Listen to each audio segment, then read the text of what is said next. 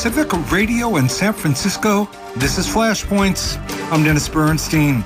Today on the show, a newly minted city councilman in Boomtown, Santa Rosa, California, is standing tall for the rights of brown people. Also, Greg Palast fighting the racist vote thieves in Georgia and other places. And we'll have a lot more, all coming up for you on Flashpoints. Stay tuned.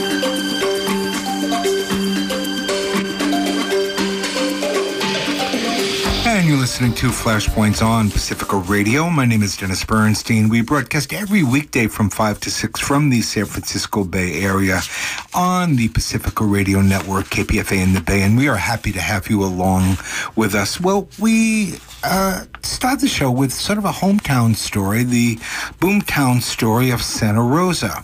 Uh, there's a lot going on. Some people refer to it as wine country, and it is a multi, I don't know, billion dollar operation, but it's also, we think of it as farm worker country. Uh, we think of it as the country of domestic workers and farm workers who keep that machine, that money machine called Santa Rosa, going. A lot's been going on. They have a new councilman. His name is Eddie Alvarez. And we want to talk to him about his vision uh, for the city and for those who sort of keep it running, if you will. Uh, Councilman, welcome to Flashpoints. It's good to have you with us. Thank you, Dennis. It's, good to be here. I appreciate the invitation. And also want to invite uh, into the conversation our good friend Miguel Gavilan Molina, who joins us uh, for this discussion. Welcome, Miguel. Well, here we are, Dennis. Thank you. And uh, this is going to be a great uh, conversation. Well, let, us kick it off this way. If I if I could just jump right in because I've got to focus. Um, Councilman uh, Miguel and I uh, are very familiar with the territory, and we're very familiar of the case of Andy Lopez, who was a 12 year old who was shot down at close range, six or seven uh, shots, uh, sort of in the back, if you will. Uh, and the amazing thing is that this sheriff's deputy shooter was actually on a training mission. So he was training another officer. Uh, out of that incident, and a whole bunch of stuff, uh, and a sort of a, an obvious uh, lack of representation of brown people. There was another council district created, and that's your district, right?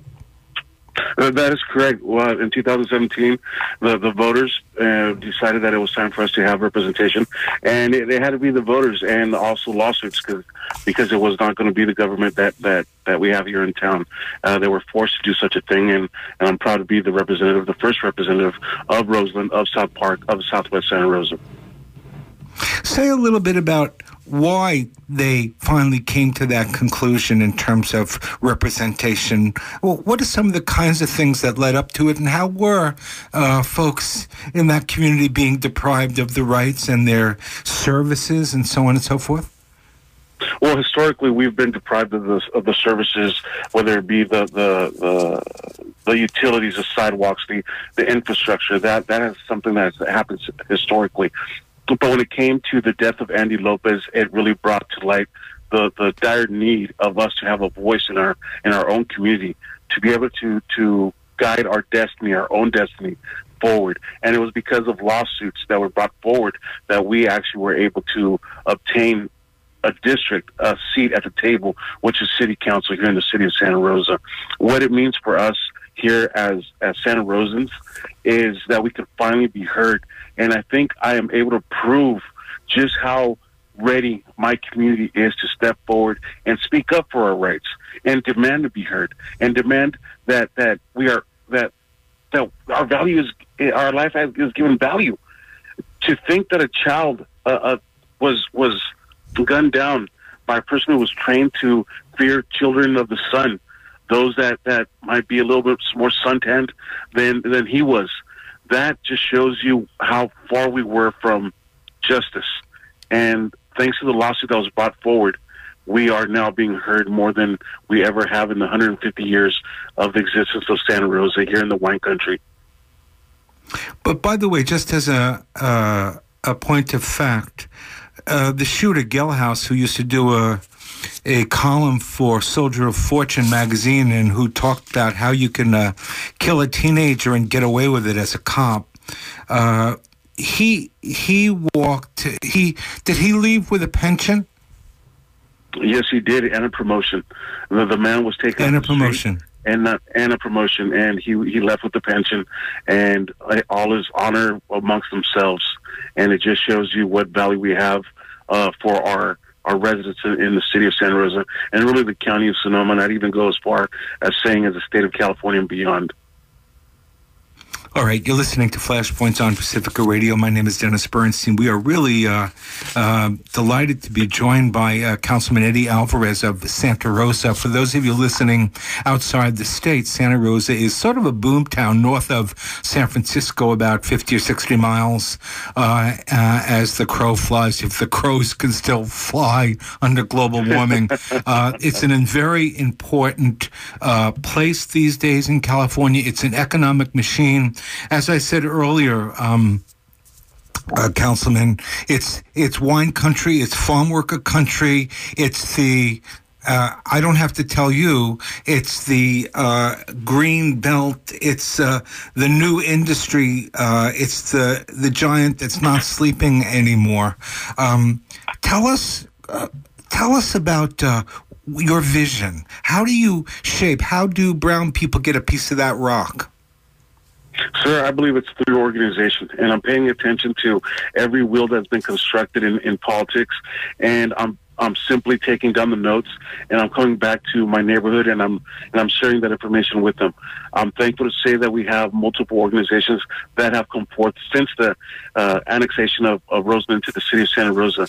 We have Mujeres Unidas, who is a group of, of, of women here in Santa Rosa who have sought uh, assistance elsewhere, whether it be the, the Mexican consulate, who are now coming to town and, and helping the, the disenfranchised residents obtain the the documents that they were in dire need of in order to uh, further their their status, the migratory status here in California in, in the United States of America.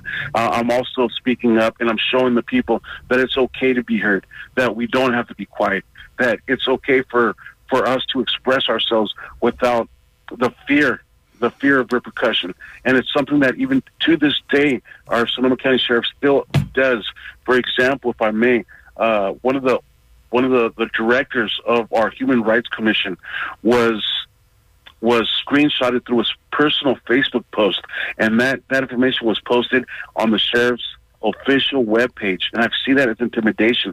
I see that as a misuse of public funds to do what? To silence a citizen who has held them accountable, who has who has audited them to show how how what, what vast need there is for oversight. And thankfully, the people of Sonoma County voted for Measure P, which is also known as IOLERO, or Independent Office of Law Enforcement Review and Outreach. This is an individual that we consider to be uh, an, a, an advocate, if not the greatest advocate, and yet he is being threatened. He is being uh, chastised at, at in, in, such a an improper fashion, and it just shows you how much still needs to be done. And and, I, and we could also touch on how our, our economic development official just resigned, and how an incoming health services director decided that Sonoma County was wasn't somewhere where where he felt that he could raise a family in, in, in a safe fashion in Sonoma County, a place that is the wine country, a place where people of color are expected to harvest the wine but not drink it. That is that is what is Sonoma County. And, and yes, it's absolutely beautiful with all its natural resources, but we have to improve. And I'm thankful to say that one of the things that I am doing is to show what needs to be improved and, and not fearing whatever repercussion they might have in store for me. Uh, I'm down for that fight. I come from the hood, and so far nobody's nobody's shot at me uh, at least not from the political side. You're listening to Flashpoints on Pacifica Radio. Well, it sounds like uh, Councilman, you're you're our kind of guy.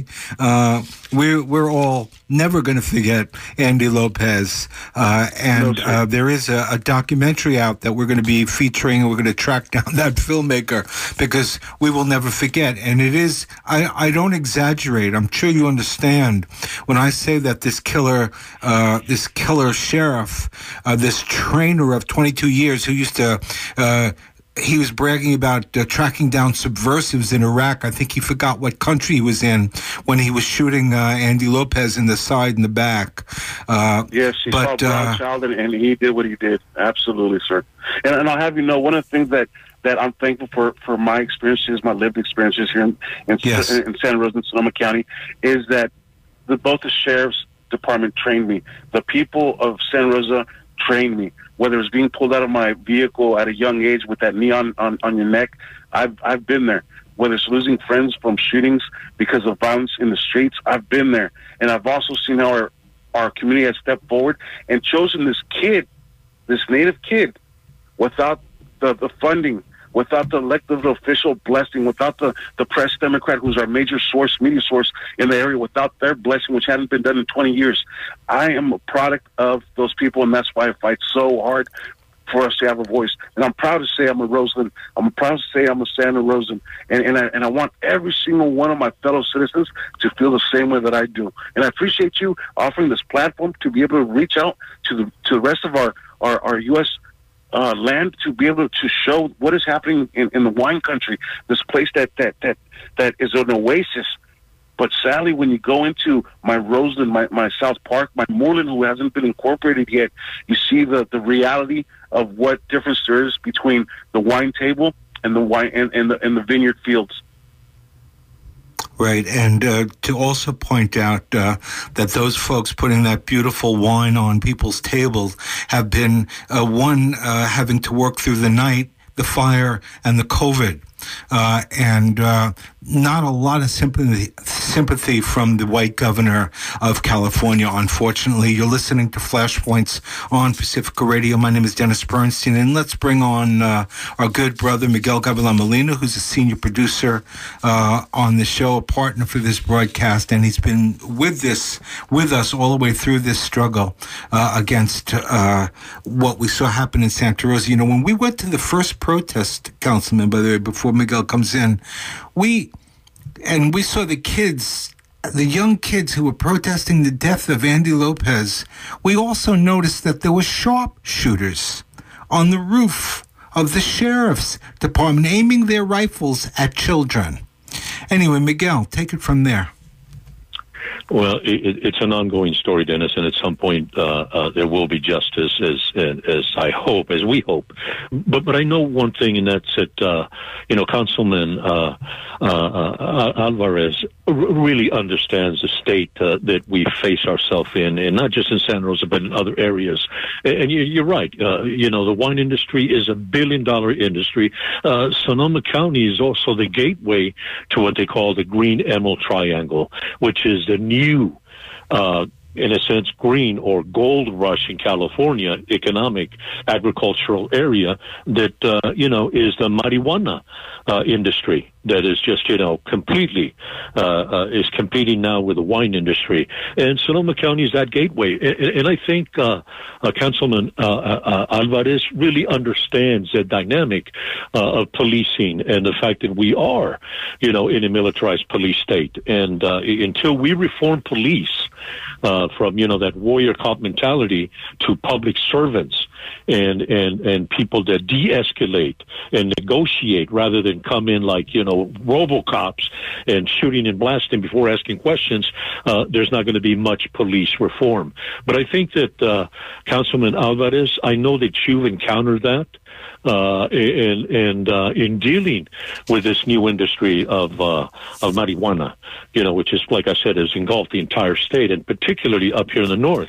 Uh, you yourself are a dispensary owner, and I know that uh, you had a long struggle to achieve, uh, you know, the business permits and licenses and so forth. And I know for myself and and, and others, and yourself, that social justice has always been, you know, the focus of uh, of this, and also the whole idea of equity uh, and, and economic justice. And so once again, we have this massive agricultural boom happening in Sonoma County throughout.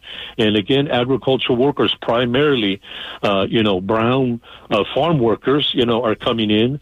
Uh, and, and, and again, you know, developing this industry, and and yet you know we're, we're regulated once again. I feel to the status of what workers, you know, farm workers, and not sharing in those profits. Councilman Alvarez, can you share with us your story? Because I know people need to hear it, particularly in these times. Well, thank you, Gavilan, and, and I appreciate that, Carnal, especially the, the elaboration that you just shared with, with our listeners. For me, I mean, it, I'm a fifth generation cannabis grower. My great grandmother in the hills of Michoacan would grow the, the beautiful plant, and you know she would use it lovingly on on her children as as my mother used it on me for medicinal purposes. Uh, my experience smoking it was at the young age of four because the peer pressures and and being from the hood. I mean, we keep it real every day of our life, right? And moving forward, if you fast forward quite a bit of years, uh, and, seeing how people were able to capitalize from the industry while we just sat here and watched our baby being exploited for the for the gain of of a few. It, it came down to being handcuffs. I, I don't know how to quit. And for myself, you know, I tell people that in the morning at eight o'clock to be there bright and early to deal with cultivation charges.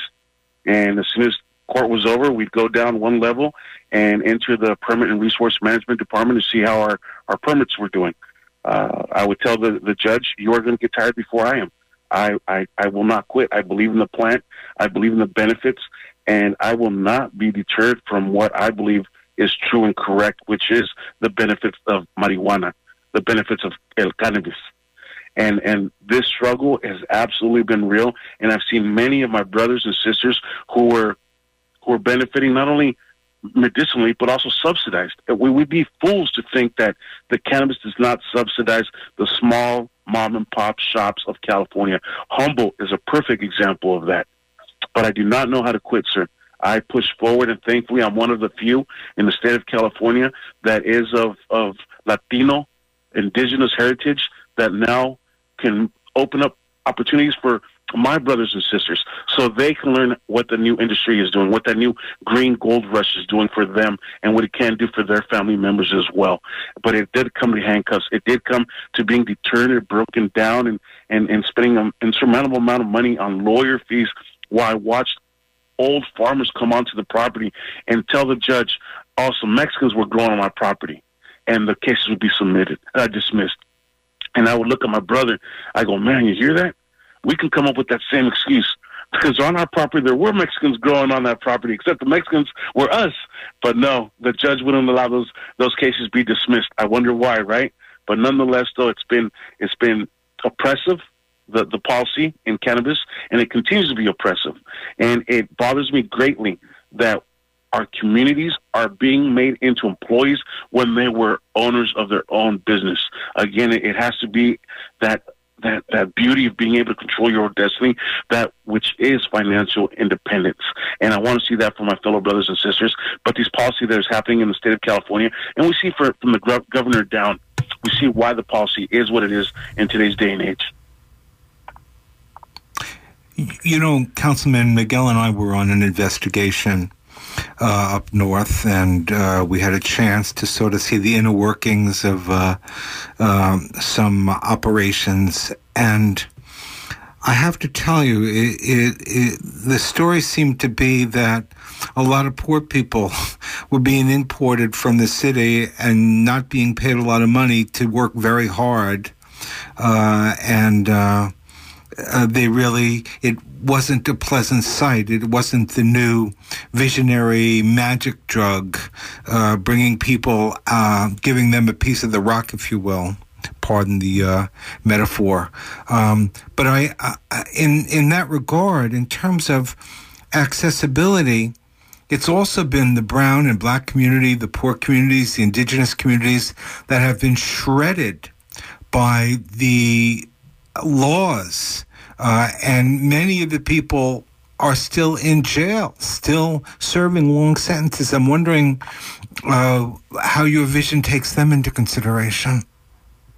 Well, brother, uh, uh imagine that a conglomerate comes into a space and he doesn't worry about what tree he's going to knock over or who he's going to exploit. And that is what we're currently facing.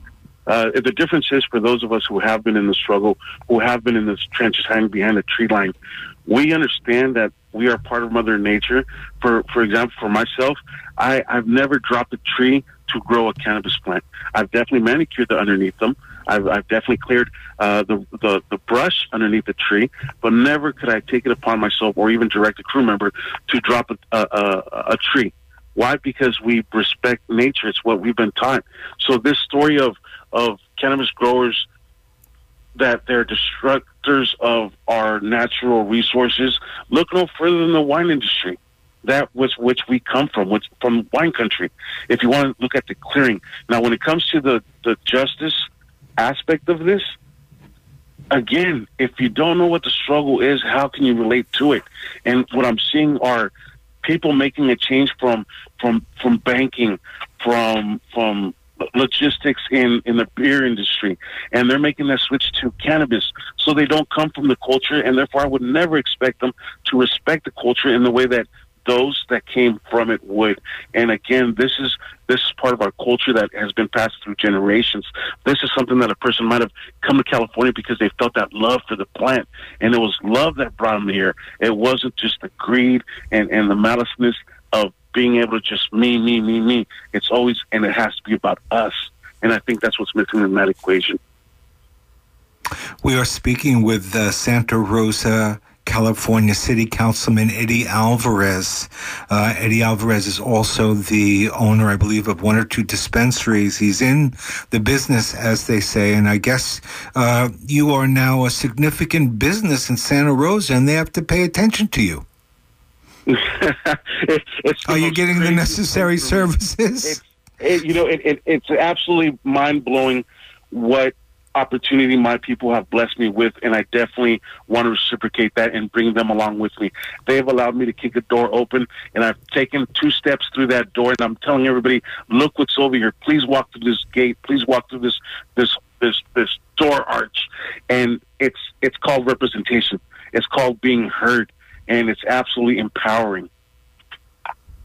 I want to, before we, we're going to have to let you go, and I want to take you back to uh, some of your other duties and possibilities and vision. Obviously, the, uh, the, the battle against police violence, where we started this conversation, is ongoing and big time. And given the expanding right wing vigilante movement, I think we, there's a lot of trouble ahead here. Uh, but it, the, one of the, big conflicts in terms of the police department is they don't seem to know how to tell the difference between somebody who's really a criminal who could be dangerous and somebody who might be having a personal breakdown or a spiritual breakdown. And because it's usually a white racist situation in charge, they show up they get a call from grandma who's just needing a little help because somebody's troubled, and they end up having their son executed in front of them. Your thoughts on transformations, making police departments more accountable and responsive to the various needs of the communities they serve? Brother, it, it's similar to what we just spoke about cannabis. If you don't understand the struggle, you can never relate, nor could you direct those in the struggle. I'm proud to say that as a Santa Rosa council member and and part of of, of a board of, of council members, I am I love this to be able to disclose to you that we as a collective unit have moved in the direction of not sending police officers to those type of calls, whether it be welfare check, whether it's a mom or grandma or, or a spouse, uh, partner calling in to uh, to help their, their loved one, opposed to calling in the death sentence. And for us, it's called In Response. And we are funding a program where we're sending trained professionals that are wearing guns uh, to services where there's no violence and there's no guns in, involved, so they can respond to these calls. So we can start changing the culture. So we can start changing the results. And we're also working with a group called Seed Collective or Collaborative. I'm sorry, uh, to help guide us as the city of Santa Rosa in a more equitable fashion, because we must look at what our deficiencies are.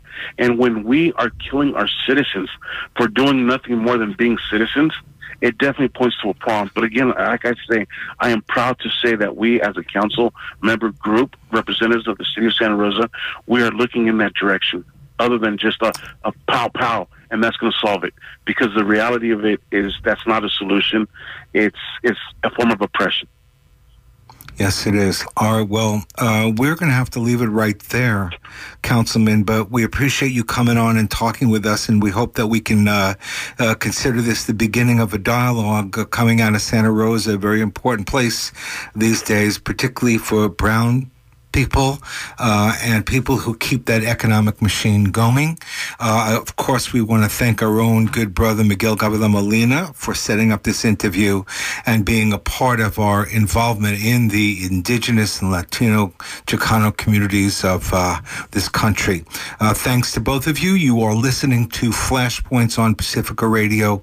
We'll take a short break and then when we come back, I'm going to be sort of doing a little Memorial Day or not Memorial Day, but a uh, a they call it Veterans Day. My father called it Armistice Day.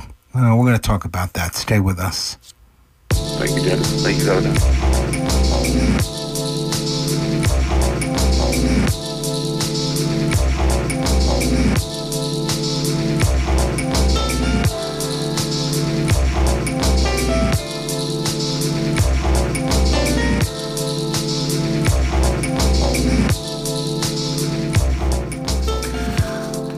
And you're listening to Flashpoints on Pacifica Radio. Well, Veterans Day is uh, what it's called now. It used to be Armistice Day. Uh, and that's what my father liked to call it. His birthday was this day, Armistice Day. I want to read a little piece in a poem to remember my dad, the war hero. It's called T, the B, War Daddy, and Me. My father would have been 104 today. He was a war hero who hated war, one of the bravest people I have ever known, except for maybe my mom. Tough and tender, two Bronze Stars, and a ton of other medals. He preferred to refer to this day as Armistice Day, a day for thinking about the war dead and celebrating a prayer for peace. Once I was stung by a bee. Daddy O caught me on the way out of the house with a can of Raid. I was determined to take on the kingdom of the bee, seeking revenge at all costs. Did I ever tell you the story of the bee that saved my life? My daddy asked me. You see, kiddo, there was a lull in the fighting at Bloody Ridge in Sicily. I stepped out of my foxhole to get away from the pesky bees. Just after I got behind a tree, my dad said a mortar shell landed where I was perched in a foxhole and ended the war on the spot for 10 of my World War II buddies. So, how about putting down that can of Raid and let's go have some tea with honey? This poem is called Strong Medicine. It is for George M. Bernstein. It's about the last three hours I spent with my dad. Strong medicine. The night before he died, he craved for ice cream on a stick. He swore he heard the bells outside, the truck across the street. Could I sneak out and buy a round for all of us? His treat. There was no truck across the street, no crisp bells crackling, but the canteen in the basement did have two dusty old machines dispensing pops and cones and cups. I filled the slots with coins. At 50 cents a shot, those two machines unleashed more vital pain relief that night than the steady drip of morphine clouding father's final scene. Ah, the loot, he beamed and drew a shallow breath and then another. I toast to the bitter and the sweet. He tore the wrapper off his treat before he lost his breath completely. I watched him eat. I watched him eat like a kid on the snake before dinner that night as death took a brief back seat to a chocolate covered ice cream bar on a stick.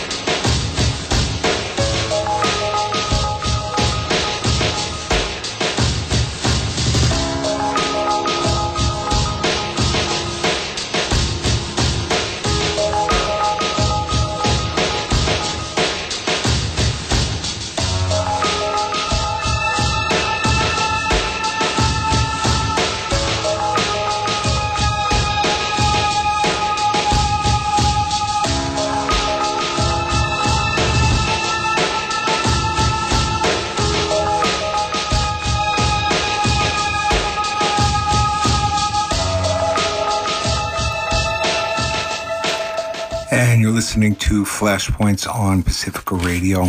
My name is Dennis Bernstein. This is your daily investigative news magazine. We broadcast every weekday from 5 to 6 from the San Francisco Bay Area over the Pacifica Radio Network. Did I say that already?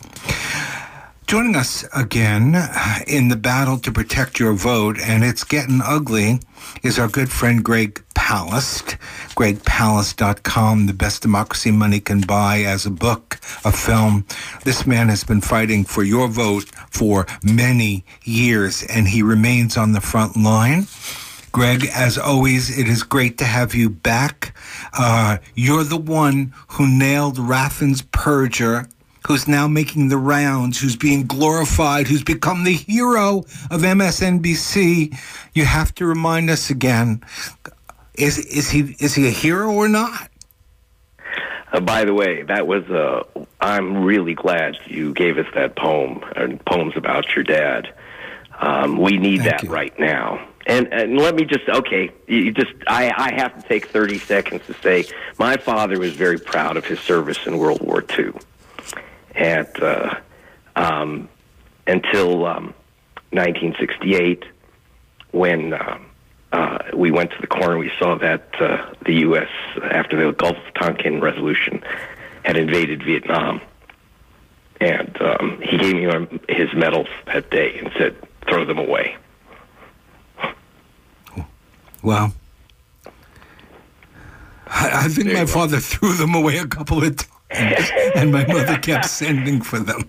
I know you Oh. got to back. Yeah. Um, so oh, Greg, yeah. yeah, and so All right, let's get let. Yes, I'm sorry. Yeah, so Did it's you- all a question of it is a question of patriotism, and it is a question that, um, and in fact, people always ask me that was the origin of my fight for voting rights because he said you're going to go and you're going to go work with Martin Luther King, which I ended up doing, Martin Luther King III in the end, uh, and uh, um, that's what you've got to do. So that's you know, so we all have to be a veteran of some battle. Anyway, uh, Raffin's perjury, Brad Raffin's perjury. He is the new hero of um, the kind of liberal democratic um, punditocracy. And you'll see him on NBC. Now, who is this cat? Just to remind you, he is the Secretary of State of Georgia, the Purgeon General, the Republican handpicked by Brian Kemp after he swiped the election for governor from Stacey Abrams in 2018, gave the job to Brad Raffin's Perjure. And his name really is, it's always mispronounced as Raffensperger. It's Perjure, really is his name. And he is the Purgeon General because he is the guy who we caught removing 335,000 voters illegally in concert with Brian Kemp. I want a federal lawsuit against him, but it wasn't in time to stop Kemp from seizing the office of governor by a few thousand votes from Stacey Abrams after he eliminated a third of a million black people. Now, has he has he had a kind of come to Jesus or come to Thomas Jefferson or democracy moment uh, since you know, he's famous because uh, Donald Trump called him 29 times, and he played one of those phone calls, made a tape of them. I'd like to get the other. Tw- I've tried to get the other 28 phone calls tapes where Trump was saying you got to find 11,700 votes for me, which would give Trump the state of Georgia, and he couldn't. And now, so people think he's a great stand-up guy who stood up to Trump. No, he wasn't going to go to jail for Trump. The the U.S. Attorney for Atlanta was looking into Trump's attempt to basically disappear 12,000 votes and, and take the state of Georgia. And Raffin's perjury wasn't going to go to the can for Trump. That doesn't make him a hero. But he's written a book now. He's got a big advance. I don't know how six figures for something called Integrity Counts. Well, let's count this, and this is very important. No one on NBC, uh, MSNBC or 60 Minutes, all talking about what a stand-up guy he was, has forgotten the fact that he is also the guy behind SB 202, which is the worst Jim Crow law passed in the nation in the last year, including, and in our report on Flashpoints Pacifica, not on MSNBC, uh, is, or 60 Minutes, is he's the guy behind this idea that any individual can challenge the right to vote of any other individual. It's juicing up an old Jim Crow law that used to, you know, if you'd get some uh, some uh, Ku Klux Klaner in in Georgia to say, "Don't let Joe Black vote," he's not qualified. He's now said that that that Raffensperger has promoted and encouraged um, a uh, a group out of Texas to find Georgians to uh, who have now challenged 364,000 voters, almost all the voters of color, and well, let's put it this way: all the voters are of the color blue. I've busted this story, and I can't get this on the air anywhere because it, except with you, Dennis, except for Pacifica Flashpoints KPFA, because it goes against the myth of the great Raffensperger. This he's basically encouraged the removal of a third of a million voters, a little bit more than the amount that the margin of uh, the Reverend Senator uh, Warnock Raphael Warnock, who's, by the way, running for reelection next year because he had a short Senate term. So, in other words, Raffensperger, the great man for all seasons, the great defender of democracy, has already pre-stolen the election. So Warnock's going to have to win by more than he won before because they just literally have flushed into the toilet a third of a million voters. And it's getting no coverage except for here because you cannot say that Raffensperger is anything but a hero. What's happened is, is that anyone who says boo about any Republican who say that Trump is is uh, somehow not James Madison must be a wonderful guy. And this is what our media does. It crowns phony heroes for us. This is dangerous stuff. Very dangerous because SB 202 that Raffensperger promoted is one of the most dangerous racist bills in America. And as it works in Georgia, I've found for eight years reporting for you, Dennis, eight years for Democracy Now! and BBC and Rolling Stone out of Georgia, that whatever happens in Georgia quickly races across the country as other secretaries of state imitate Kemp and Raffensperger. Dangerous stuff. Dangerous stuff. Amazing. Uh, again, you're listening to Flashpoints on Pacifica Radio. We're speaking with Greg Palast. He's at Greg Palast, gregpalast.com. Uh, and he is a frontline fighter uh, for your vote. Um, l- let's talk about the potential for violence because is not as far as I'm concerned. I mean, we hear like the there's a warning from you know National Security Department land, but I don't think people get how dangerous, what a dangerous situation we are facing now, and how quickly this could get very, very violent. Are you concerned? Well, well, it has gotten very violent, and it's going to get more violent. And I'm very one thing I'm very concerned about. You know, the Palast team and Zach D. Roberts, who is our uh, tracking all of the white violence for the past year and its planning. I'm very concerned about the case of Kyle Rittenhouse. He is the 17 year old kid who 18 um, now, yeah, 18 now. He crossed state lines with an AK uh, with you know AK forty seven, or I guess it's the AR fifteen version. Yeah, he had AR fifteen illegally. He had a he, so he t- crossed the state line with an automatic weapon. Showed illegally, up at right. the protests uh, against the killing of George Floyd in Wisconsin, in Kenosha, Wisconsin. He claims he's going there. He just had the AR 15. He has now told the court a trial has just started he told the court, he told the jury and the judge, I only had the AR-15 because it was cool. And but he was really there. The important thing is that he brought his medical kit, which is literally something. He's going to do first aid. He was there. First aid with an AR-15. Yeah, I like save that. lives. He just had the kind of. It was kind of a cool prop to have an automatic yeah. weapon. He was actually there to save lives, and uh, it was only when some when some terrible Antifa protester grabbed his gun, said, put his hand on his gun, and said, I'm going to kill you. Now imagine someone grabbing an, a loaded automatic weapon, and there's this crazy guy. Supposedly, the other guy grabbed the gun, and in self defense, He's got the automatic weapon.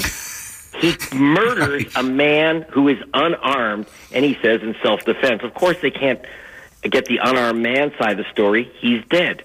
Well, that wasn't enough. His self defense spree continued. He then uh, went down uh, the street and, in self defense, murdered someone else. And then in self But he got some water. He got some water and comfort from some uh, From sheriffs before he did that.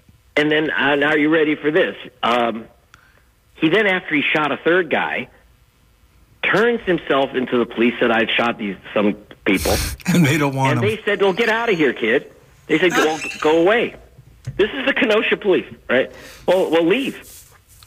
And then, of course, he was tracked down uh, later. Turned himself in later when the pressure was on when he went into hiding. But uh, here's the big problem. Here's the big problem. You do have a prosecution which doesn't seem to know what it's doing. He's got this cockamamie self defense story, and the judge has let this run wild. For example, he's allowed you're allowed in the courtroom to talk about dangerous Antifa as a threat to America, anti-American Antifa rioters. You're allowed to use that phrase, but the judge has banned anyone from calling the people who were shot dead victims. And you'll love this one. The judge has his cell phone in the courtroom, and when it rings, it plays the the ultra right wing anthem "Proud to Be an American," and which is used at Trump rallies and right wing rallies. So this and that has is the happened. Judge you have. And that has happened in the courtroom. Yeah, That has in the courtroom. happened. Yes. So what you're talking about is an ultra right judge who has basically said, who's put Antifa, the victims, the, the people who were murdered are on trial now. And Rittenhouse, and, and under, and they're using under Wisconsin law, which has a kind of stand your ground kind of law. Even though he wasn't standing his ground, he was literally confronting demonstrators with an automatic weapon that they're saying that if, if, if in his mind, he was acting in self defense, he'll walk. Now, what does this have to do with our violence discussion? The answer is that the right wing is watching this carefully. If this guy walks, and there's a very, very good chance he will simply walk because they allowed uh, anti anti they allowed people who thought that Antifa was a threat to America to sit on the jury, so that the victims are seen as a threat to American by by the jurors. They were allowed to sit on this jury. There's a very good chance this guy is going to walk. And if that happens, it's basically saying, you know, load up with your guns because we can walk. Not only that, but but this guy's become a huge celebrity. He's raised over a million dollars. He's cashing in, and he's got a hell of a team. He's got like OJ, part of OJ Simpson's successful defense team because he's got the cash for it. This is dangerous stuff. And then and you have to understand. Then we switch over. Uh, All this is going on while we have the trial in Charlottesville on the um, on the uh, mayhem in Charlottesville, where you do have the Ku Klux Klan and the Proud Boys and, and other the right wing groups on trial. But most people do not understand this is a civil trial. The government never brought a case against these guys who directed the deadly murderous riots in Charlottesville. This is a private lawsuit. It's not a criminal. It's not from the just, U.S. Justice Department. It's not from the state of Virginia. It's not from the local police. It is a, a literally the victims have had to bring their own trial civil action. Uh, and then you then we shift up to Washington D.C. January 6th. So in other words, the mayhem makers in Charlottesville are not too panicked. The worst that can happen is that they get a, uh, a, a money judgment, but they don't go to prison for what they did. People died. People were crippled. Uh, and in January 6th, where you had an officer whose head was crushed with a fire extinguisher, doesn't matter, um, you have a committee which is still dawdling about subpoenaing people. They still don't uh, get the main story that's going on there. I'm very concerned. And the right wing, I mean, according to our people who are, by the way, get inside these organizations, just so you know, so we know what they're thinking. They think January 6th was a big victory. It took their movement and splashed it across the world's front pages. They don't think they lost, and especially because they all they got a police escort to walk out of out of Congress. They got to walk away, and and most of them are getting disorderly conduct. and, and well, and, no, I mean, there, a, a, couple of the sen- a few. There was finally somebody who was sentenced to four years or something like that, based on a prosecution uh, recommendation. But the fact is that the Proud Boys, not only are they watching this, they're already showing up at uh, school board meetings and town board meetings and uh, anti mask meetings. They're already monitoring the situation with weaponry. This is happening even as these trials unfold. And there, there seems to be uh, uh, by the way, we should mention that the um, well, everybody who thought uh, you were going to see uh, the the Trump uh, day books and logs and all that stuff because uh, he lost in court. Well, he didn't lose; he won. He won on appeal. That's an appeal that could take him to the Supreme Court. That could be friendly, but essentially it doesn't matter because the idea it takes him to the next Congress, and then they get rid of the investigation, and you could even have Don Trump as a president again. Yes, well, one reason you can have Donald Trump as a president again, I just talked to you about how the great hero Raffensperger has been the uh, uh, was the point man to establish brand new vicious uh, vote suppression rules in Georgia so we could lose the Congress. Not, you know, it's not. I'm not here to to support the Democrats or Warnock's reelection or Stacey Abrams will be running against it. And by the way, that's that's the other line of Raffensperger, which has been very effective with the liberal press. That right. there's no difference between Stacey Abrams' complaint of vote suppression that her election was stolen, which it was, and she cited, you know, the evidence from the Palast investigative team, uh, expert evidence. We we literally when we said 335,000 people were wrongly removed from the voter rolls, we actually have the list of names. We weren't guessing. We went name by name by name. People they said didn't live at their voting address, and we proved that they did. We brought them in. We had their photos. We had experts saying from Google and from, you know, saying this is where these people live. We have a, you know, and, and yet Stacey Abrams is being put in the same bag as Donald Trump this is very dangerous stuff. So that when you now say vote suppression, I can't say Stacey Abrams' election was stolen from her. I would literally be removed from Facebook. In fact, I I was Consortium News um, uh, when we talked about uh, um, election games in Wisconsin and Michigan. I was removed from Facebook. I was uh, re- at uh, Consortium News, which is a great investigative uh, outlet of, uh, of the late Bob Parry, who uncovered the Iran Contra scandal with you, by the way. And I have to tell you that this is dangerous stuff when you no longer can talk about manipulation of the vote, racial vote suppression. In fact, you better use the term suppression. You can't ever say that an election was stolen. You can say there's suppression, but it never affected any election, according to the New York Times. These are dangerous things. And plus, it, it really, uh, Greg, I really, I want to stay with this for a moment because I want people mm-hmm. to get it because there's a lot of people in this audience that really spend a lot of time on MSNBC and Raffens Perja has done every program on that freaking network. So again, what you're saying is that he's been getting away with comparing Stacey Abrams with Donald Trump. They're both dangerous people when it comes to electoral, the electoral system and endangering our elections. That's well, think about Raffensperger. Okay, for example, in the runoff, um, Cobb County, which was, by the way, Newt Gingrich's county, Newt Gingrich's district, amazingly went for Donald Trump and Ossoff and Warnock, went Democratic in November. And the Republican burghers of Cobb County, which is um, one of the largest counties in in uh, Georgia, um, closed six of eleven voting stations with Raffensperger's approval. All six voting stations were in black areas. They left white areas, uh, the voting stations untouched in the white areas. And this is the type now. And now, when you bring that up, they're saying, "Oh, you're just like Donald Trump." You're just like Donald Trump. I tried to confront Raffensperger. In fact, a federal judge ordered him to meet with me to and and uh, Black Voters Matter. I was working with Black Voters Matter Fund in Georgia and Operation Rainbow Push, the Jesse Jackson organization. A federal judge ordered him to meet with us, and he literally closed his office, locked his doors, turned out the lights to avoid meeting with us before an election to get the voter rolls straightened out because he'd removed so many people illegally. And yet, that's he's a hero. But Stacey Abrams is the equivalent of Donald Trump's crazy talk about the election being stolen from him.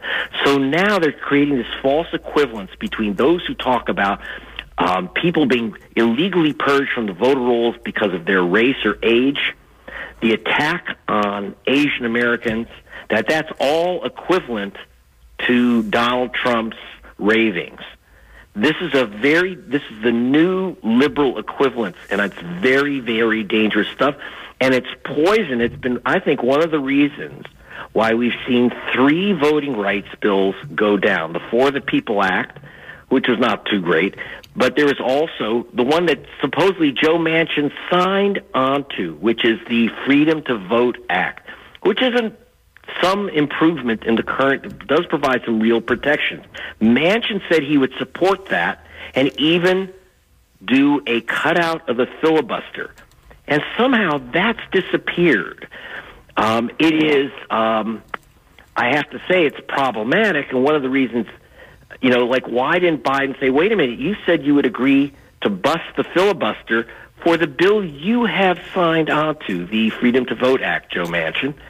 But then Biden actually said on CNN, "Are you ready for this, uh, Dennis?" Biden said, I'm ready. "If I bust the sil- if if I use my influence to end the filibuster for voting rights, I will not have the political backing for my budget agenda." That's what he said. He literally admitted, "I'm throwing voting rights under the bus." in return for getting the vote on the uh, on the budget bill on the reconciliation. Um, at least yeah. I will say one thing: I know politicians think these things and do these things, but rarely do they go on national TV to admit that they just took uh, voters of color and just threw them under the bus. Uh, right. I think he wanted. I think he wanted his enemies to know that he was willing to do that. He that's probably part of the deal. Do it publicly, well, you know, Joe. I think of I think of Ben Franklin's line, of paraphrasing it, those who would give up democracy and voting rights for some extra money in the budget don't deserve either. And uh, I think that this is it's a very it's so this is very we are now now voting rights is being the issue of votes and elections being stolen and they are stolen. It's just that they're being stolen by Trump and his cronies. As as you know, I wrote the you know, I, I did the investigation for Rolling Stone showing that the election of 2016 was stolen using that evil system Crosscheck uh, by Chris Kobach of Kansas, where, you know, every guy named Garcia was removed because they said, well, they're all voting, they're all the same guy voting.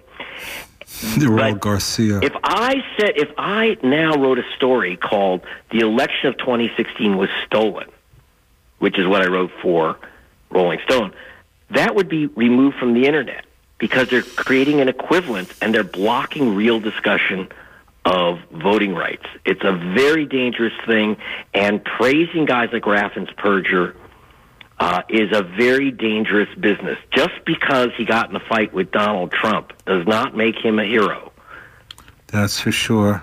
Listen, we've only got a couple of minutes, and I want to remind people that uh, the wonderful uh, radical attorney Steven Donziger is uh, uh in jail now for defending uh, indigenous communities who deserve defense. You want to remind people very briefly the case and very where we briefly. are now? Yes, uh, Steven Donziger. I wouldn't even call him a radical. He's kind of just, you know, your nice liberal. Thought he would defend doing his job. Yes, the Amazon. He graduated from Harvard Law with his friend, a, a good friend, uh, Barack Obama. And instead of going out to make money like the others in his class, he decided he was going to dedicate his life to defending indigenous people in the Amazon who were being slathered with oil, poisoned, literally poisoned and killed by Chevron's Texaco unit. And after an eight year battle, uh, they found uh, the Ecuadorian courts found that Chevron has to pay nine and a half billion dollars to clean up the mess. Every scientific expert in, in the planet testified that this was creating leukemia, uh, patches of leukemia around the oil wells of uh, among children. I myself personally went there, but and so Donziger, and then uh, as you know, Don, this is the first corporate prosecution in America. What do I mean by that?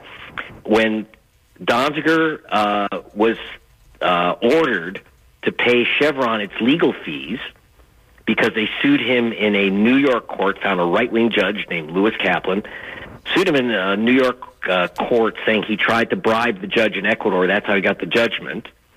And just very quickly, Donziger, even the judge said that well, the idea that Donziger tried to bribe this guy is ridiculous, and also with his partner Pablo Fajardo, who's a young kid who literally didn't have taxi fare when I was down in Ecuador. He's not bribing anyone. Uh, the judge said, "Oh, I never took any money from Donziger, but he did take two million dollars from Chevron for his uh, expenses to come and testify in in this case." And then the court said, "Well, okay." You uh, you can't collect uh, the the uh, the indigenous people of the Amazon can't collect from Chevron in America. They removed all their assets from Ecuador, so now you can't collect in America. And not only that, but we're going to make Donziger pay Chevron's legal fees. By the way, their legal fees were one billion dollars. Uh, let me repeat that: their legal fees one billion dollars, obviously bankrupting Donziger. Um, and then they said, "Give us." We want Donziger's computer to see if he's hiding money. And Donziger said, well, wait a minute, it has my client information. You give away the names of whistleblowers in Chevron. Uh, you give away names of, of some of the indigenous people. They'll die.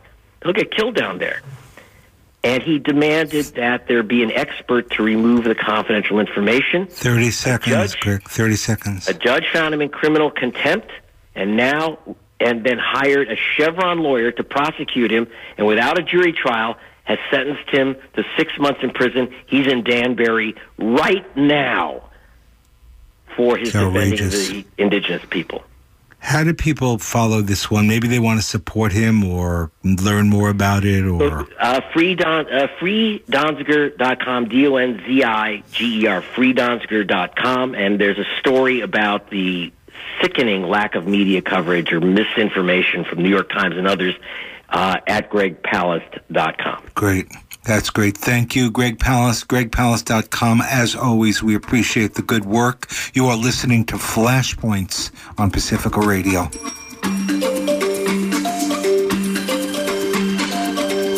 Wraps it up for you. Flashpoint.